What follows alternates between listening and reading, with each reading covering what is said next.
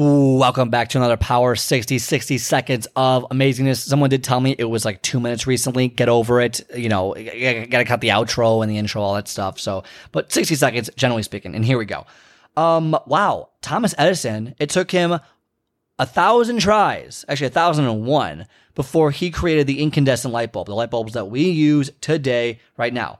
He could have given up any at any point and history would have changed and he would never have succeeded, never had his invention gone, so on and so forth. So, what if, if you tried a thousand times in anything in your life, right? Like if you tried a thousand times in anything before giving up, no, it takes like five tries. Okay, I'm done. I'm out of here. He tried a thousand freaking times. So what that means is you can do this a couple different times, fail a couple different times until you succeed. You're going to succeed. You just got to keep pushing forward. A thousand, imagine anything a thousand times. Have you done that? No. If you haven't done that, stop complaining, put the work in, change your perspective, and get moving forward until you fail a thousand times. Because guess what? The thousand and first will be the time that you succeed.